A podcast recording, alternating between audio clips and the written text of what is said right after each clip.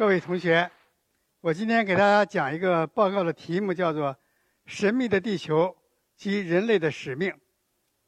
地球是我们大家生活的地方，应该是最熟悉的。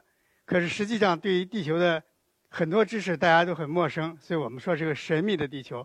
了解了地球之后，就知道我们人类对于地球有神圣的使命。这些年来，地球科学及相关的一些问题，实际上是一个网红。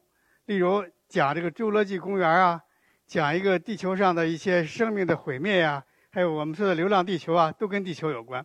对我们国家来讲，特别是我们国家的普通的老百姓来讲，我们国家对于地球知识的这种普及，实际上在世界各国中做的是比较差的。啊，因此呢，我觉得我很有必要，呃，通过我的一些报告和其他的人的报告呢，来唤起大家对地球神秘知识的这种认知的渴望。首先呢，说一下神秘的地球。一般我们见面的时候，大家都会问一个问题，就是你是谁啊？你多大了？你从哪儿来啊？你到哪儿去啊？其中还有一个问题，中国人比较比较这个忌讳，就叫问你将来要到哪儿去，就说你的归宿是什么。那么这些对我们地球来讲，同样是存在这样的问题。首先呢，地球是在宇宙之中的。什么叫宇宙呢？宇宙是时间、空间。物质，物质包括能量的总和。我们把这个总和合起来一块儿叫做宇宙。所以宇宙呢是一个非常庞大的一个名词。太阳系就是宇宙中的一个星系，我们地球就在太阳系里面。地球呢像其他的各种是万物一样，它有一个前世，有今生，还有它的未来。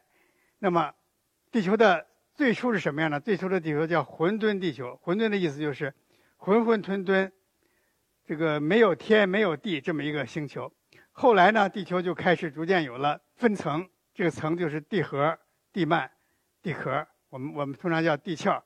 那么现在的地球还有更多的圈层，就有生物圈，有有水圈、有大气圈、有生物圈这样的一个星球，我们叫做蓝色的地球。那么蓝色地球会不会永远是蓝色呢？它还会演化，那么还会演到一个将来未知的一个地球。地球从它诞生起到现在是四十六亿岁，那么这四十六亿岁之间，地球经过了一个惊天动地的一个变化，或者翻天覆地的变化。对于地球来讲，不是惊天动地，也不是翻天覆地，是造天造地。最初时候，地球既没有地，也没有天。所以说，了解地球，特别是了了解大陆的形成和演化，是自然科学的核心和王冠。那么，这个是一个非常。呃，深奥的一个知识。地球本身呢是有圈层的，所以我们说地球是个圆的。那么地球它的结构就像这张图上看的一样，有首先有一个地核是最里面的，然后外面的一圈我们叫地幔，再往面的我们叫做地壳，或者叫地壳。那么地球是这样有圈层的，圈层之间并不是僵死的、静止的，而是互相相互运动的，或者相互有生命的。那我们这张图上看，地球是有岩浆的，岩浆可以冒出火山，那是我们平常看出什么地方火山爆发了。那么是圈层之间在运动。打个形象的比方，就像这边放的一个鸡蛋，鸡蛋也是有圈层的，有鸡蛋黄，有鸡蛋呃白，外面是鸡蛋壳。那么这个鸡蛋之间的圈层，它也不是僵死的，它里头的鸡蛋核可以慢慢孕育出新的生命，在鸡蛋白里头吸取营养，最后孵出一个小鸡来。圈层是相互的，全世界万物的基本的形态就是一个圈层，连我们现在的这种冠状病毒也是个球状的，也是有圈层的。我们最应该了解的是地壳，因为我们人要站在地球上，站在地球的表面，这个叫壳。这个地壳有有多厚呢？平均厚度十七公里，大陆平均厚度是三十五公里，海洋的要薄一点。大陆地壳又可以分为下地壳和上地壳，我们叫做。呃，下面是玄武质的，啊，就是就是基性的，比如二氧化硅含量低的；上面二氧化硅含量高的，我们又分成玄武质的壳跟花岗岩的壳。那么大陆地壳是由什么组成呢？是由岩中岩石组成的。岩石有三类，一类叫水成岩，我们叫沉积岩；还有一种叫火成岩，我们又叫它火山岩和侵入岩合在一起。另外呢，还有变质岩。变质岩就说前面的水成岩。火成岩，还有我们已经知道的变质岩，都可以再经过变质。再经过的变质什么意思？就这些石头又从地壳跑到深处去了，跑到十公里以下、二十公里以下、三十公里以下、四十公里以下的下面又发生了变化，然后又变化之后，它就矿物岩石都发生变化，都不是原来的结构，也不是原来的矿物，出来以后完全是另一种样子。这种岩石叫做变质岩，变质岩给我们记录就是地球的表层的岩石发生了翻天覆地变化的一种岩石学的记录。那么岩石呢，又是由矿物组成的。那么我这儿放了很多不同的矿物，这些矿物呢有红色的、绿色的，各种颜色都有，包括我们平常大家都喜爱的这种金刚石啊、红宝石啊、呃蓝宝石啊、祖母绿啊。那么除了它大家都喜爱的矿物以外，它还是重要的尖端的材料，它就有的硬度非常高。这种尖端的材料是我们非常难以获取的高精度的这种高科技的制作中所需要的。地壳又分为大洋地壳和大陆地壳。那么大洋就指的大家所知的这种海洋下面这个底儿，它的底儿就是大洋的壳。那我们站在大陆上长草长树这样的地方就是大陆壳。那么大陆跟大洋的比大概是七比三，主要集中在北半球。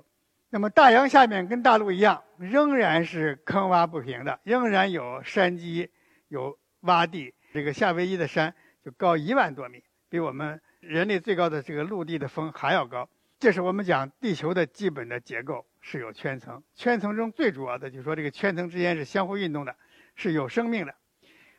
所以我们给地球起了个名字叫“运动的地球”。那么地球是运动的，包括了刚才说的，有岩浆、有流体、有水在不断的运动运移，海可以变成山，山可以变成海，有构造运动发生地震，同时还可以让我们整个的。一个大的陆漂移到另一个地方去，而原来的是海又可以变成了山，这就是地球自己的这种运动。除了这个运动以外，地球的运动还有一个深刻的含义。这个运动就指的地球的运动不是将死的星球，地球是有生命的。从它诞生起，地球在一天一天的变老。那么地球是在动的，这个是有生命的，这也是一个运动的含义。我最近有一本科普书的名字就叫《运动的地球》。呃，解码地球的密码。那么这个这个这个科普书呢，呃呃，明年就会出版，也是来介绍这个地球的运动。那么地球运动，我们最早人类都有有所知。比如我们过去古人的书里就有叫“高岸为谷，深谷为陵”，就指的是有沟、有有有山、有海、有山。然后呢，又说沧海可以变桑田。过去我们有一个麻姑献寿。麻姑说，在他当这个接待官时候，才看见东海三次变为高山，有三次又变为海洋。那么古人都知道山变海，海变山的道理，所以我们大家登到一个高山上，看见高山顶儿上有含有鱼类的化石的石头，你一点都不用惊奇，因为那个地方在很多很多年以前曾经是海，那么后来呢，它变成了陆。那么古人对这个事情很早有了解，但是也还没有完全解开它的秘密。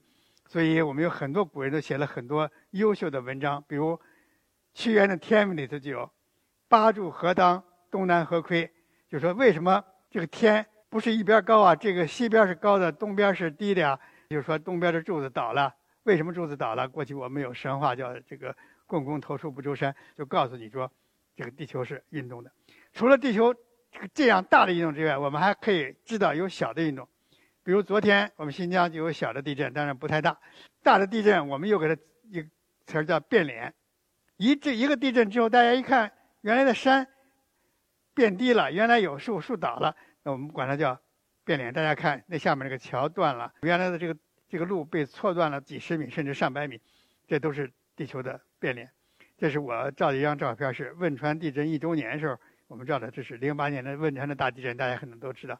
然后还有日本的二零一一年的大地震，那么造成了海啸，造成了核灾难。地震就是地球的一个活动，它是叫做构造岩浆活动，构造就把它结构都改变了。原来这个山或者变成海了，一个一个树被劈成两半了。这个岩浆喷发，大家看到最多的，所以它有洋路的变迁，有全球的变化，这些东西是地球自身的规律。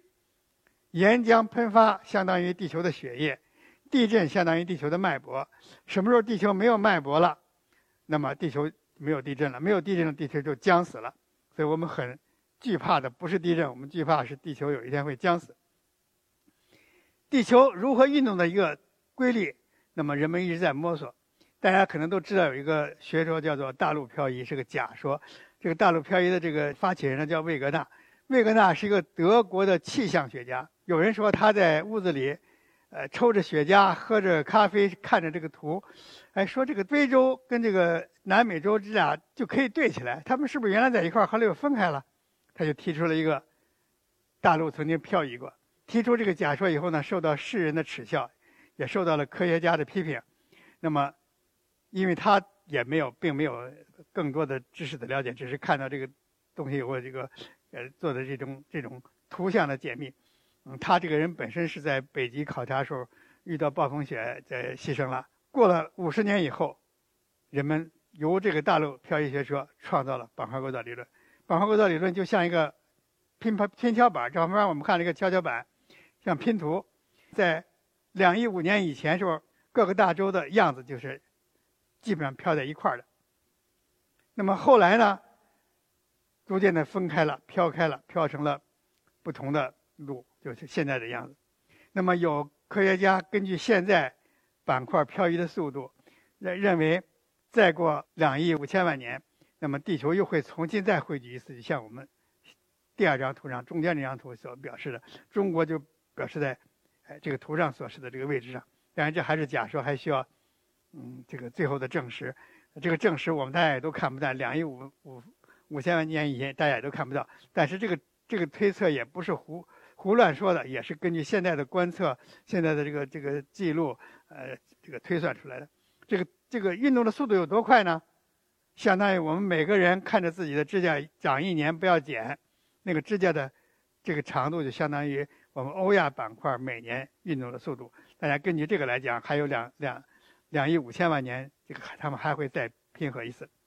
那么它的深刻的道理，就包括我们说的叫地幔对流啊，这个洋洋底扩张啊，就像下面这张图，这个红的这个这个岩浆不断的喷出来往两边走，叫阳底扩张啊。上面这个右上的这叫这个板块俯冲啊，之后这个大陆漂移啊，它有几种学说凑起来，这个。板块学说是上个时期六七十年代自然科学中排为第一的最伟大的一个科学贡献。那么现在这个科学仍然还要继续发展。由这个科学我们可以知道，地球有三大科学问题是需要解决的。刚才第一个就是地球的板块构造是怎么回事？什么时候有板块构造？是以地球刚一形成这个大陆就有板块构造，还是后来才有的？这个板块构造会不会永远有？以后不是板块构造是什么构造？第二个问题就是大陆是不是从来就有？大陆是怎么长大长成现在这么大的？第三个问题是水啊、氧气啊这些东西是什么时候形成的？地球现在的环境是什么时候变成现在这个样子？那么这样的三大科学问题是我们地球科学研究中非常前沿的，全世界科学家都关注的问题。这些关注的问题中，我专门。拎出来一个问题，叫大陆是如何演化的？为什么呢？因为大陆演化太重要了，在这个各个国家的地球科学的白皮书中，第一项课题都是大陆是怎么形成，什么时候形成，怎么演化的。那么大陆为什么重要？第一是人在大陆上生活，没有路，人都跑到海里了，成了水生动物了，那是不行的。第二，只有大陆能够记录地球演化以来的历史。我们现在说的海洋下没有海洋的这个石头，我们叫海洋的洋壳或者洋壳。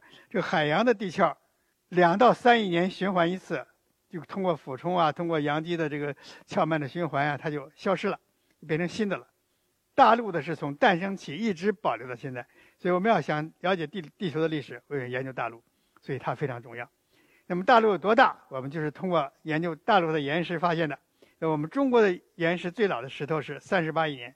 而世界上最老的石头是在澳大利亚的，在杰克山，这个山上发现这个石头中有一种矿物叫做锆石，它可以用它来做它的同位素研究来定它的年龄，看年龄定出来是多少呢？是四十四亿年。所以大陆形成了四十四亿年，地球形成了四十六亿年，大概一两亿年以后有成规模的大陆壳或者大陆壳。那么这就是我们现在所知道的地球的年龄。那么现在就来了一个问题。大陆是这时候形成的，大洋什么时候形成的？问这个问题，我们整个回答说不知道，no idea。为什么？因为我们现在的科学知识还没有全部的知识的证据来证明是先有鹿还是先有羊的。那么，如果是先有羊，我们假设有一个硅酸盐的羊，就像这个红的画的这个一个盐，羊这个羊呢是二氧化硅的羊，但二氧化硅占的占的比例大概有百分之四十多到百分之五十二。那么这个羊如果是它可以上面分出一个壳来，分成大陆，下面分成一个是地幔，但是这个模式在地球上呃各种演化地球上不行。这个模式对月球可以用，月球上面的这个陆壳是斜长眼壳，而大陆是花岗岩壳，所以它行不通。我们那么假设有个先有个阳壳，先有个阳壳呢，通过俯冲，阳壳俯冲到了一定深度，它在部分熔融，部分熔融的意思就是。融化了，融化又没全融化，融融化了一部分，容易融的融化了，没有不容易的融化没融化，融出来那个东西变成陆壳，但是这个呢也遇到很大困难，用各种计算模式还存在困难，所以到目前为止，大家不太清楚。也就是说，我们地球上大陆是怎么形成的，仍然存在一个谜，这个谜是有待于继续解的。虽然其中有好多假说，有很多证据，我没有时间给大家展开，它都是发表在呃世界顶级的。这个杂志上，科学家们在探讨。那么，除了这个四十四亿以来的大陆，四十六亿以来的地球，每一个阶段都有很多谜。所以我们现在把地质告诉一个介绍个最基本的这个地质地球的地质叫地质年表，就把地质画出个表来。最下面是四十五点六亿，然后呢，到了三十八亿啊，这时候以下我们叫冥古宙，三十八到二十五亿我们叫太古宙，啊，二十五亿到五亿多我们叫远古宙。从五亿五亿四五到现在，我们叫显生咒。这么多历史是每一个阶段、每一个事件都有科学在在研究、在追踪。这是这个，这是我们科学中的一个知识。显生咒可以用化石来记录地层了。这是我们看这样的这个地层的分布，三叶虫啊，一直到这个恐龙啊灭绝啊，都有这些知识。地球从陆核变成大陆，从原来没有板块构造到板块构造。从原来没有氧到现在有氧，那么将来还会怎么样？还会不会变成没氧？那么这都是人们要讨论的事儿。所以我们讲整个地球的演化是从热到冷，一个热球逐渐变成凉球。什么时候地球完全凉了，这个地球就死了。地球特别热的时候没有生物，没有动物。等到它到了一定的温度，到了我们现在适合的温度情况下，它开始有生物。等到这个再继续冷了，又没有了，这就是地球的一个演化历史。这个地球的演化历史就引出新的一个词儿，叫做“地球的命运”。地球它是有生命的，它的命运是什么？我过去小的时候，哎，听听人说地球将来要要爆炸，说地球越来越热，将来就爆炸了。那么现在我知道了，地球不是越来越热，地球是越来越冷了。所以地球的命运不是爆炸，是将死。讲地球命运的时候，我们就把地球要放到宇宙里，放到太阳系里来讲。太阳系里头是有很多星球，我们把太阳是个恒星，那么它还还有很多行星，每个行星还有自己的卫星，比如我们地球的卫星就是月亮。那么什么叫行星呢？行星就是它可以运动的，但是它是围绕着呃这个太阳在在行走的这样的一种星球。这个行星呢，我们又分了两类。一类行星叫类地行星，还有一种行星叫类木行星。类地行星就是我们现在地球什么样，别的星球它跟它有大同小异的样子。我们地球是个圆的，别的这星球也是圆的。那么这个星球呢，也有可能是有核啊、有幔呀、有有外面的壳啊，有这些东西。那么组成的主要的东西都是硅酸盐，硅就是二氧化硅，我们说的玻璃就是二氧化硅，硅酸盐就是硅酸。跟别的阳离子合在一起形成这样的矿物，我们把它叫硅酸盐矿物。类地行星就是硅酸盐的星球。还有一种类木行星是什么呢？全部都是气体，一种气体的大行星。我们比如木星就是这样的，我们管它叫类木行星，这是气体行星。这八大行星中，那么水星、金星、地球、火星这四个星球是类地行星，其中地球上还有一个。卫星叫月球，我们我们研究的最多，因为它离地球最近嘛，我们研究最多。那么这个月球呢，我也把它当成行星来介绍，因为它跟地球很相像。那么我们了解行星也好，了解卫星也好，是为了更好的认识地球。我们现在大家也知道，我们也发射卫星啊，我们要观察火星啊，我们注意要搞搞很多这个科学的观察啊，为什么？目的是个为的是认识地球，认识地球会怎么样演化，认识地球将来会变成什么样子，这是我们人类非常重要的一个一个任务。先不说对你人类生存怎么重要，光说一个人你在地球上生活，你不知道地球什么样，你不知道地球多大年龄，你不知道地球的结构。那你在地球上生活的太迷茫了，他什么都不知道，是吧？所以我们要介绍、了解星球、了解行星、了解地球。这个行星中呢，一个星一个行星叫火星，火星是 Mars，它是距太阳比较近的，是第七大行星。这个火星呢，是我们目前人类比较关注的一个星球。它呢上面也有气体，但是它这个气体呢非常稀薄，只有地球的百分之一，而且呢非常干燥。而且，火星是非常冷的。我们看火星很温柔，很颜色很很淡。那么，因为它能量少，它的光线很少，它那点光线大部分就是太阳给它照了以后，它自己也有一些光，光的就非常非常少了。那么，这时候它表面的温度多少呢？平均的表面温度是零下六十三度。不管是水，还是二氧化碳，还有其他的气体，到了用我们现在人类所需要的一些气体，到了火星上都变成固体。所以火星上不可能有像样的我们说的这种比较高等的生命，是不可能存在的。所以我看到有的科普书上或者报上登说，我们好好研究火星吧，将来地球不能生存了，我们就坐上火箭，大家到火星上去生活。愚人节上可以讲，为什么呢？火星早都比人地球更不能生存了。这是火星，金星，我们看到非常亮，大家都很喜欢它。西方人管它叫维纳斯女神，中国人管它叫太白星、太白金星。李长庚，就是我们说的是这个这个《西游记》里头炼丹的那个太上老君。哎，我们把它都叫做金星，叫太白金星。那么金星呢，是离地球最近了，但是呢，它太亮了，因为它的能量非常多，它很热。它的这个这个温度有多少呢？四百八十多度的地表温度，不要说。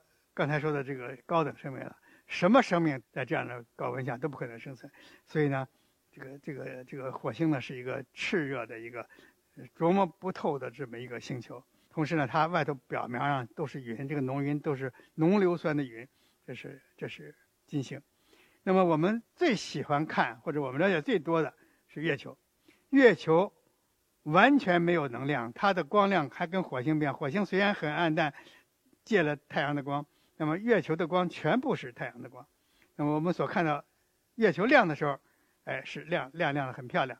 月球没有的时候，全部挡住了，就是无月之夜。地球把这个太阳的光挡住了，这个太阳光隔着地球照不到月球上，月球就没有了。这是我们看的是黑黑的，月球是没有光的，一点能量都没有了。月球虽然漂亮，但月球只是一个僵尸。月球是怎么形成的呢？我们有一个理论叫。地月撞击学说，就说地球跟月球在地质历史上有一天，这两个星球撞在一起了。当然，月球要小一些，地球要大一些。撞完了以后呢，就像我们下面图一样，它们变成部分相连。这时候呢，你中有我，我中有你。后来呢，又分开了。那么这个学说至今还是主流学说，主流的这个天文学的学说认为是这样的。如果是这样，那我们。为什么研究月球？我们看月球是什么样子来研究，它是不是能给地球的演化提供信息？虽然现在月球死了，那么月球就相当于这个地球的一个老照片在那放着了。这就是我们平常看到的月球，它的构造不是我们现在的大陆大洋的构造，它是撞击坑构造。像我们看到一个一个黑圈这黑圈怎么来的？撞击的。白的什么？白的是月球的陆地，叫斜长岩陆，跟我们大洲。陆陆地不太一样，那石头都是白色的石头，叫斜长岩的这个陆地。那么坑是什么？坑就是海，海是这个陨石撞下来以后，导致月幔发生了熔融以后，岩浆喷发，要形成这样的海。那么这样是月球的基本构造，就是撞击构造。那么这边图上也告了，月球仍然是有月幔、有月核、有月壳的，它也分层的，但是跟地球有这个差别。同时，这种撞击还在不断进行。这个月月球的南边的南南极的，然后不断的这种撞击，这都撞击都是非常早时候，是四十几亿年时候撞击。地球它的月球的表面都是炙热的，撞出来你看它都是化石都是红红的，然后它再逐渐冷却、冷却、冷却，变成现在的样子。然后现在的陨石，这个这个陨石它还在不断的撞击它。早期的撞击有生命的时候撞击出来海，没有生命了撞击了以后就没有岩浆，就光撞击坑，这就是我们看到的月球的陨石坑。那么月球的年龄有多少？跟地球一样，它的斜上岩的陆壳的年龄是四十四亿年，跟我们刚才讲的地球上的最老的这个花岗岩年龄一样，四十四亿。但是月球的样品跟地球的样品岩石上是有差别的，除了刚才说斜上岩是一种陆壳以外，它有玄武岩，玄武岩很多黑色的玄武岩，我们大家去五大连池啊，去长白山啊，去这个韩国啊，我们都可以看到很多这个这个喷出来的玄武岩，但是这个。这个颗粒谱岩大家没有见到，我们地球上也没有，是一种含钾很高、含稀土很元素很高的一种岩石。这种岩石，地球上最多的花岗岩，月球上是没有的。所以月球虽然跟地球亲密的这种这种关系，但是它们演化历史上是不一样的。那么月球呢，上面是撞击构造，月球也没有海洋跟大陆这种构造，所以月球没有进入板块构造阶段。我们看到的一期一期的陨石撞击月球，就是一期一期月球的演化。后期的撞击坑覆盖了前面的，然后科学家对它进行了各种探索，认为撞击到最年轻的那个那个撞击坑，它的年龄应该最年轻。那么我们中国的嫦娥五号去取样品，取月壤就取的这样的样品，取了以后定它的年龄是多少呢？二十亿年。过去认为是大概是三十一亿年，月球死了。那么这次年龄定下，大概地球、月球可能到二十亿年的时候才死。月球死了什么概念？月球已经没有生命了，没有能量了，没有地震，没有岩浆，哎，什么的活动都没有。这这就是地月球。后来我把月球也当成一个行星放在这儿，我们就来看一个地球由生到死的历程。最上头这个这个星球，白色的月球，二十亿年以前就完全死掉了，内部的能量消耗殆尽，没有能了，就靠。太阳照一点，这个能量不行。我们头一次月球车死了，想要把它唤醒，用太阳能来唤，唤醒不了，啊，它没有能量了。下面是火星，行将入木，它颜色暗淡，它已经没有大气，也没有水。下面的地球，壮年期，有水，有有大洋，生气勃勃。它还有多长时间到达月球呢？还有四十五亿年。那我们再往下面看，就是金星。金星呢是一个灾变的星球。我们可以说，金星它还很年轻，还没有演化到地球。它现在很热，将来可能慢慢慢慢凉，就凉到变成地球了。但是呢，也有一种说法，说金星呢在八亿年前曾经经历了一个灾变事件，使它原有的大气和海洋都逃逸了。那么，所以我们研究金星呢有两个，一个是看金星它还有没有继续演化，变成像呃这个越来越凉，越来越越适合这个生命。再一个就是看金星如果是灾变的。我们如何来看这个灾变事件的发生？它是如何发生的？然后我们对将来预警地球也得到一些新的一些根据和资料。那么这样的一个由生到死的历程，就是我们地球的宿命。那么有地球这样的宿命了，我们就接着来了一个问题：地球是宜居星球，会永远宜居吗？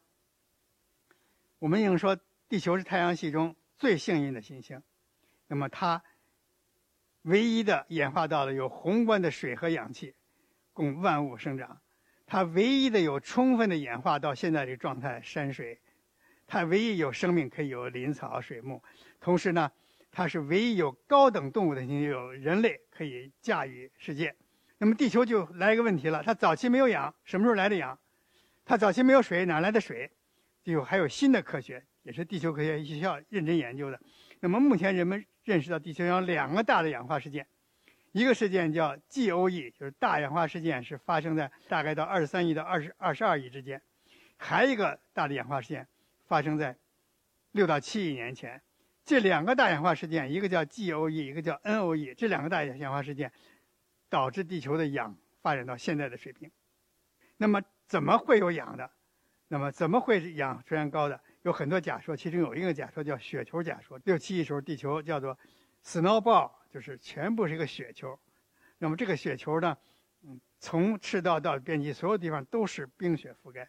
那么后来呢，发生了这种这个氧气二氧化碳发生变以后，它才发生这种冰的融化之后导致的氧气的出现。这种灾变带来地球的幸运。五亿多时候，就出现那个寒武纪生命大爆发，就是这个雪球之后出现了氧气都增加了很多，这时候发生了生命的大爆发。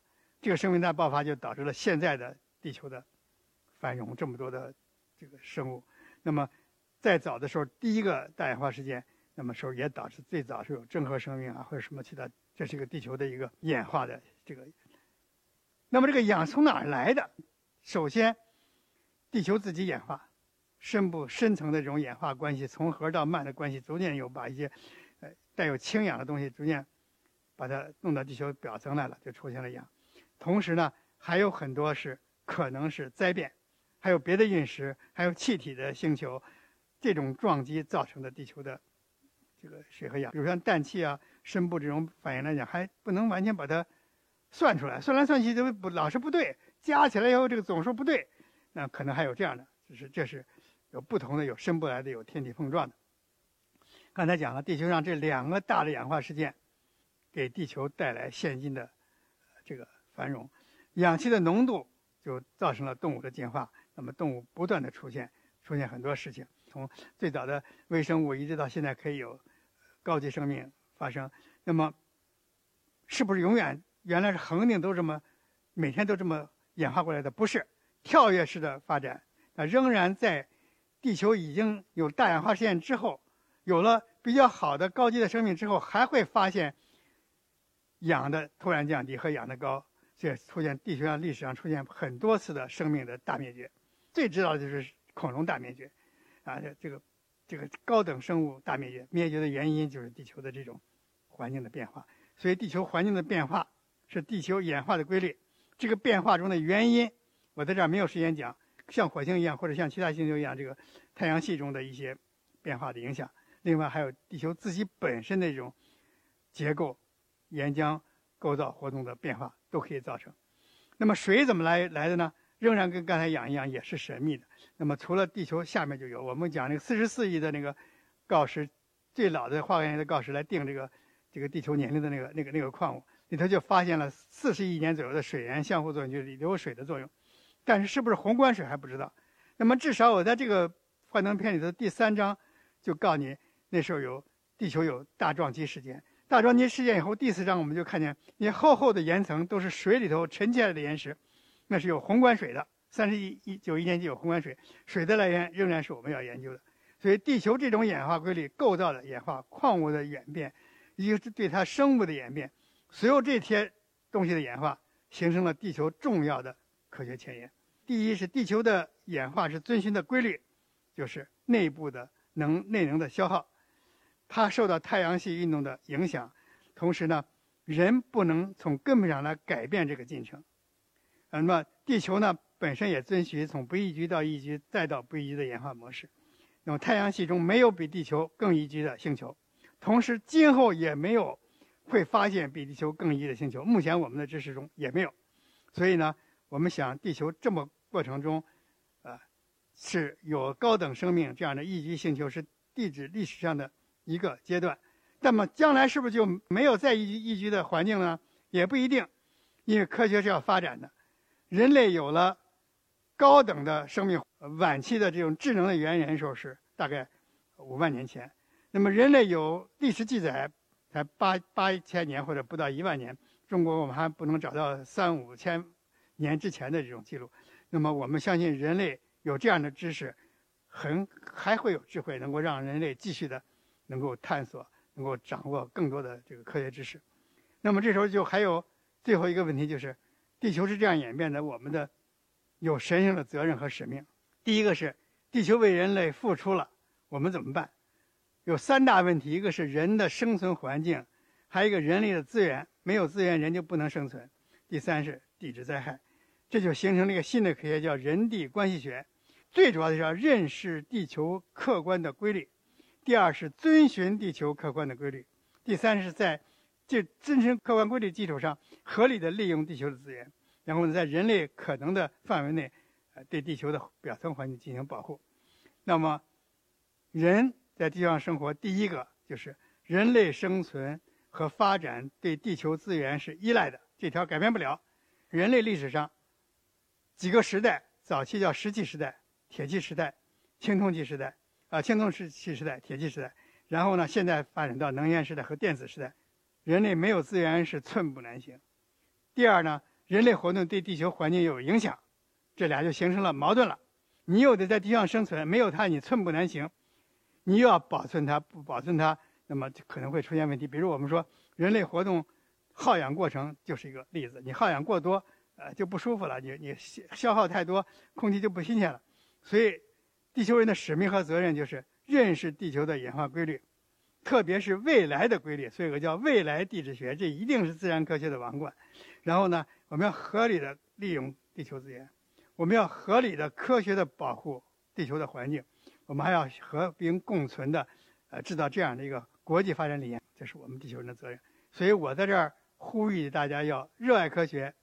要崇尚科学，要学习科学，要从事科学。科学就是逼近对客观事物真诚了解的一个真理。你必须掌握点真理才行。你违背真理，你什么事儿做不了。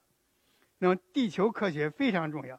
我最后用恩格斯反动林论的一句话当做结尾：地质学按其性质来说，主要是研究那些不但我们没有经历，而且任何人都没有经历过的过程。